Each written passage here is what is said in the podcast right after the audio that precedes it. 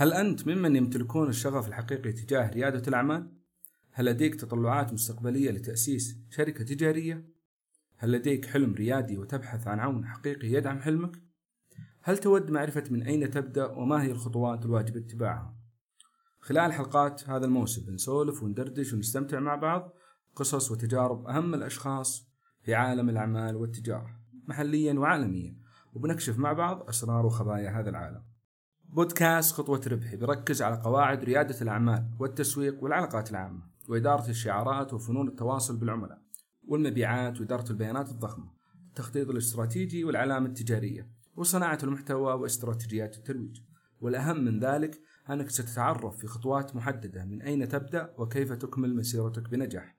خلال الموسم الأول سيتم تبني 4 إلى 5 أشخاص من المستمعين والمستمعات وجمهور بودكاست خطوة ربح وتقديم كافة سبل الدعم لهم ليصبح هؤلاء 5 رواد أعمال وتجار بنهاية الموسم. بودكاست خطوة ربح، طريقك إلى عالم الأعمال. أهلا وسهلا بكم مستمعينا الأعزاء في بودكاست خطوة ربح، واللي بيتناول كل ما يخص عالم ريادة الأعمال والتسويق. معكم أخوكم دهام أحمد، حاصل على الماجستير في التسويق ومدرب معتمد ومستشار تسويقي للعديد من الجهات، وسبق لي خوض تجربة في عالم ريادة الأعمال وخوض تجربة الدخول والمشاركة في كأس العالم لريادة الأعمال في عام 2019 واللي كانت برعاية مسك، وكل هذا بنستعرضه مع بعض خلال حلقات الموسم. في ظل الظروف الاقتصادية الصعبة اللي تمر بها معظم الدول، بدأت شريحة كبيرة من الأفراد تتجه إلى عالم ريادة الأعمال والعمل الحر كضرورة حتمية، مع العلم أن كل الظروف الاقتصادية ساعدت بشكل ما بظهور عمالقة في عالم التجارة نشوفهم اليوم مستمرين، مثل ديزني، IBM، HP ومايكروسوفت وفيديكس وغيره الكثير. ولأن معظم الوظائف اليوم لا تكفي لتلبية الاحتياجات الأساسية، لذلك أصبح الدخول إلى عالم التجارة والعمل الحر مطلب. وفي ظل المنافسة الشديدة في أسواق العمل، متطلبات الشركات اللي ارتفع مؤشرها الانتقائي بشكل كبير، أصبح هنالك أزمات حقيقية في معظم الدول، مما دفع البعض إلى التفكير بالطريق الآخر، طريق الاستثمار والأعمال. لكن هذا الطريق مو سهل كما يراه البعض، بل هو محفوف بالمخاطر وربما أصعب بكثير من طرق الوظائف التقليدية. من يعتقد أنه يستطيع أن يسري في طريق الأعمال والعمل الحر دون إعداد العدة والتعلم والتخطيط والتدقيق فهو مخدوع تماما، حتى وإن قام بالتجربة سيحدث معه مثل ما حدث مع من سبقوه، بيضرب جدار، لأنه بكل بساطة فيه وجه آخر لعالم ريادة الأعمال، وهذا ما يسميه المحللون بالوجه المظلم لعالم الأعمال. وهذا الوجه رآه كل شخص سار في هذا العالم بعشوائية. إذا ما رتبت أوراقك وتدبرت وقرأت عن تجارب وأخطاء الآخرين لتستفيد منها، ووظفت كل تجربة في صالح مشروعك وأهدافك، وخططت لكل خطوة وكونت الخطة الأساسية بمؤشرات لقياس الأداء واخترت فريق العمل الأمثل لتحقيق المهمة، فأنت غالبا حتى الجدار ما راح تلقاه عشان تضرب فيه. هذا بكل بساطة ما هو تلخيصه وتبسيطه لك خلال هذا البودكاست، حتى تتمكن من بدء تجربتك الريادية أو تجربتك في عالم التجارة والعمل الحر، وتقلل المخاطر والخسائر بإذن الله تعالى.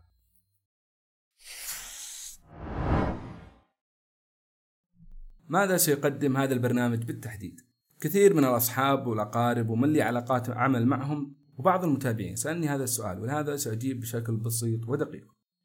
في هذا البرنامج سيتم تقديم دروس مستفادة في علوم الإدارة والأعمال، مع تقديم الدعم الكامل لكل مستمع يرغب في شق طريق النجاح، وسأسرد عليك قصص الناجحين ونصائح الأكاديمية وقواعد البدء في عمل كيان تجاري ريادي وقوي. بنعرف مع بعض ماهية التسويق الحقيقي ولماذا تفتقد معظم الكيانات التجارية في السعودية تحديدا هذا الضلع.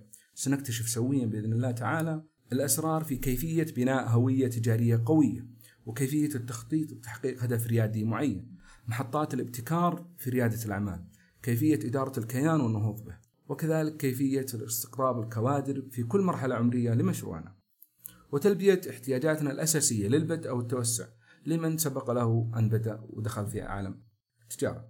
سنتعلم من أخطاء الشركات ومن فشلهم، فمثلا هل تعلم أن 70% من الشركات الناشئة في العالم لا تكمل نشاطها بعد أول 6 أشهر، وهذا وفقا لإحصائيات مركز التعبئة والإحصاء الأمريكي. أنا رأيت أقدم هذا البرنامج مرتكزا على انتقاء المعلومات الفريدة والمميزة بشكل سلس جدا ومتدرج، يتناسب مع غير المختصين والمختصين كذلك، بحيث يعيد الشخص الراغب في الدخول تصوره ويخرج من كل حلقة بباقة من الخطوات والمفاهيم المناسبة والأساسية اللي بتتراكم لتكون لديك المعرفة الذاتية الكافية بإذن الله للبدء، وتأهلك في نهاية الموسم للبدء في إنشاء مؤسستك التجارية وشركتك، وبمشي معك خطوة بخطوة حتى نتشارك سويا في بناء قصة نجاحك. سنبدأ في هذه الحلقة إن شاء الله بطرح مقدمة كاملة عن ريادة الأعمال وما هي العلوم المرتبطة بها. في الحلقات القادمة سنتناول تلك النقاط بشكل تفصيلي. كثير ما نسمع عن أشخاص حولنا أنهم بدأوا بالتخطيط لفكرة ما، ثم بدأوا في إعداد خططهم وأوراقهم، وسرعان ما توقفوا وانطفأ الشغف الذي بداخلهم، ربما لأنهم وجدوا عقبات لم تكن في الحسبان، أو ربما لأن إثارة الموضوع قلت بداخلهم أو فقدوا الحافز. يجب عليك أن تجد الحافز، ومن ثم تخطط للهدف وتسعى بعد ذلك لتحقيقه. وكثيرون أيضا يبدأون في تناول الفكرة وتحليلها ودراستها، ثم يطيلون في البحث وجمع المعلومات، وهذا ما يسمونه بالهوس المعلوماتي، أي جمع أكثر من المعلومات التي يمكن أن تبدأ بها مشروعك، وفي نهاية المطاف يأتي غيرهم ويقتنص الفكرة منهم ويطبقها وينجح فيها. كل هذه الظواهر وغيرها جعلت الجميع يبحث عن القواعد الحاكمة لهذا العالم والمعايير التي نقيم بها الخطوات والمؤشرات التي نقيس بها النتائج، حتى نستطيع اتباع منهج أكاديمي صحيح يمكن تطبيقه. وبالفعل بدأ الأمر يشغل الباحثين والدارسين، خاصة بعد دخول الثورة الصناعية واجتياحها لمعظم دول العالم، حتى استطاعوا أن يرسخوا لنا مئات من المفاهيم حول ريادة الأعمال. ولضيق الوقت في حلقتنا اليوم بنختصرها ونقول إن ريادة الأعمال هي ممارسة أنشطة استثمارية مبتكرة، مو مهم تكون جديدة، المهم يكون فيها إضافة، قيمة إضافية، أو تصلح مشكلة مجتمعية. إذا ما كان فيها قيمة إضافية وتصلح مشكلة مجتمعية فهي لا تصلح أن تبقى نواة لمشروعك. حتى تصبح الفكرة ريادية ناجحة بإذن الله، يجب أن يتوفر لديك منهج استباقي للتخطيط، فلا بد من وجود هدف محدد وواقعي وقابل للقياس وقابل للتحقيق ومقترن بمعدل زمني، بحيث تتضمن تلك الأعمال تسخير كافة الجهود والمهارات والموارد لتحقيق أقصى استفادة ممكنة، مع مراعاة وجود العديد من العوائق في هذا الطريق، مثل المنافسة، تغير الحوالة الاقتصادية والسياسية والاجتماعية، مثل ظهور أشياء مغيرة للنتائج لم تكن في الحسبان، مثل كورونا مثلا، أو مثل وجود استهداف خاطئ خلال مرحلة التخطيط. وعليه يجب الأخذ في الاعتبار بمواكبة التغيرات والتعديل والتطوير وتحسين خطتك باستمرار. ولهذا أي عمل يحقق هدف واضح وقابل للقياس، سواء كان هذا الهدف مادي أو معنوي، ينضم تحت مظلة ريادة الأعمال. طيب، وش مواصفات رائد الأعمال؟ بعطيكم في الحلقة القادمة مقارنة بين الوظيفة وبين العمل الحر كنمط شخصية، وبشرح لكم كل نقطة على حدة لكي تستطيع معرفة أي الخيارين هو الأنسب لك. ولكن مبدئيا بعطيك بعض الصفات التي يجب أن تتوافر لديك حتى تصبح رائد أعمال ناجح. المبادرة، يجب أن تكون مبادر بالتغيير، بمعنى أن لست ممن ينتظرون الواقع ليفرض عليهم الظروف، ولست ممن يرضون ويستسلمون للظروف أبدا. رائد الأعمال يجب أن يكون مؤمنا بقدرته على التغيير ومبادرا بتحسين كل ما حوله، وأخذ خطوات إصلاحية لجعل العالم من حوله أفضل. النظرة البعيدة، كلما كان رائد الأعمال صاحب رؤية بعيدة يفكر بنهج استباقي، كلما كانت فرصتها أكبر في ريادة الأعمال. لا بد أن تقتنص الفرص اقتناصا في الوقت الذي لا يراها الكثيرون، والرؤية الثاقبة لن تأتي إلا بالاطلاع والمعرفة والمغامرة. يجب أن تكون شخص مغامر، عدم وجود مخاطرة أو مغامرة في ريادة الأعمال يعني بقائك دون أن تتحرك، لا بد من وجود احتمالية الخسارة كذلك، ولا بد أن يكون لديك الشجاعة لبداية المغامرة حتى تستطيع تحقيق أهدافك. الشغف، لا بد أن يكون لديك شغف في التعلم واهتمام بمعرفة التفاصيل وتحليلها والخروج باستنتاجات منها. الشغف ليس فقط بالتعلم بل أيضا في عمل مشروعك نفسه، لا بد أن تمر عليك كل ساعة وأن تحب ما تعمل وتتغاضى عن المتاعب وعن البعد عن الأصدقاء والأقارب، عن التجمعات الاجتماعية، تجمعات الأقارب. فالشغف يجعلك تصل إلى أهدافك ويساعدك في تخطي عقباتك. الطموح، إذا كنت شخص يرضى بالقليل فالأفضل لك أن لا تدخل هذا العالم. حتى تصبح رائد أعمال ناجح يجب أن تمتلك طموح كبير. كلما وصلت لهدف من أهدافك كلما زاد طموحك وقررت تبني هدف أكبر، فالطموح الكبير يجعلك تعمل باستمرار وتطور من نفسك ومن مشروعك طوال الوقت. الابتكار والإبداع، في ريادة الأعمال من الصعب جدا أنك تكون شخص تقليدي أو شخص مقلد للآخرين، لابد أن تصنع تجربتك الفريدة الخاصة بك، وكذلك لابد أن تكون حلولك ابتكارية خارج الصندوق. وكلما كنت أكثر ابتكارا كلما كانت فرصتك أكبر في التوسع والنمو. المهارات القيادية، لابد عليك كرائد أعمال أن تمتلك مواصفات القائد الناجح الذي يستطيع الاستفادة ممن حوله وإعطاء المهام المناسبة للأشخاص المناسبين. يمتلك شخصية قوية يستطيع من خلالها توحيد أهداف من حوله في صالح أهدافه. يستطيع التفاوض مع الآخرين، يمتلك القدرة على الإقناع، ولديه مهارات تواصل وذكاء عاطفي. ولا بد كذلك من تطوير مهاراتك البيعية، وتحتاج مهاراتك البيعية خصوصا في جولاتك الاستثمارية. وختاما يحسن توظيف مهارات فريق العمل الخاص به. هنالك معارف أساسية يجب الإلمام بها في رحلتك الريادية. لا يشترط أن تتعلمها بشكل أكاديمي مفصل، ولكن على الأقل يجب معرفتها ومعرفة ماهيتها وأهميتها حتى تكون ملم بمشروعك، وتستطيع بعد ذلك الاستعانة بالأشخاص المناسبين لك في كل مراحل التوسع القادمة.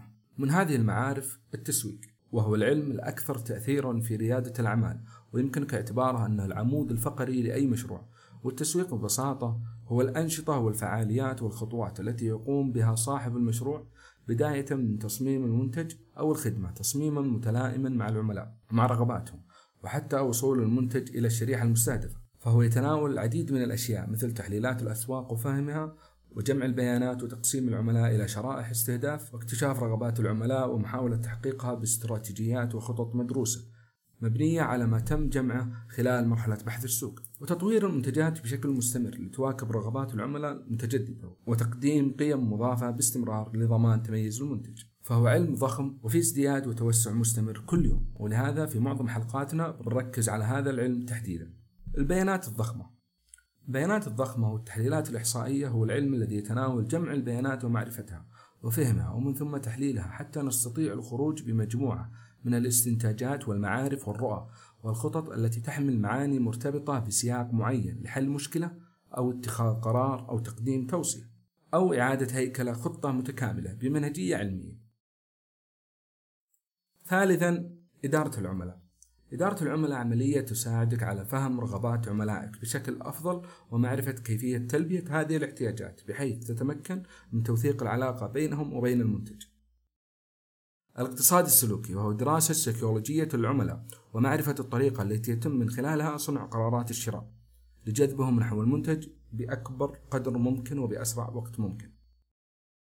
إدارة المشاريع، وهو العلم الذي يمكنك من وضع الخطة التنفيذية للمشروع متضمنا كافة النقاط الفنية التي تحتاجها من بداية إنشاء الفكرة وحتى تنفيذها. هذه العلوم والمعارف اللي بتحتاجها خلال رحلتك التجارية، ولهذا يجب عليك الاطلاع عليها بشكل أكبر حتى تكون مدرك لجميع الجوانب الخاصة بمشروعك. خلال هذا الموسم بنتعرف على كل ذلك بالتفصيل.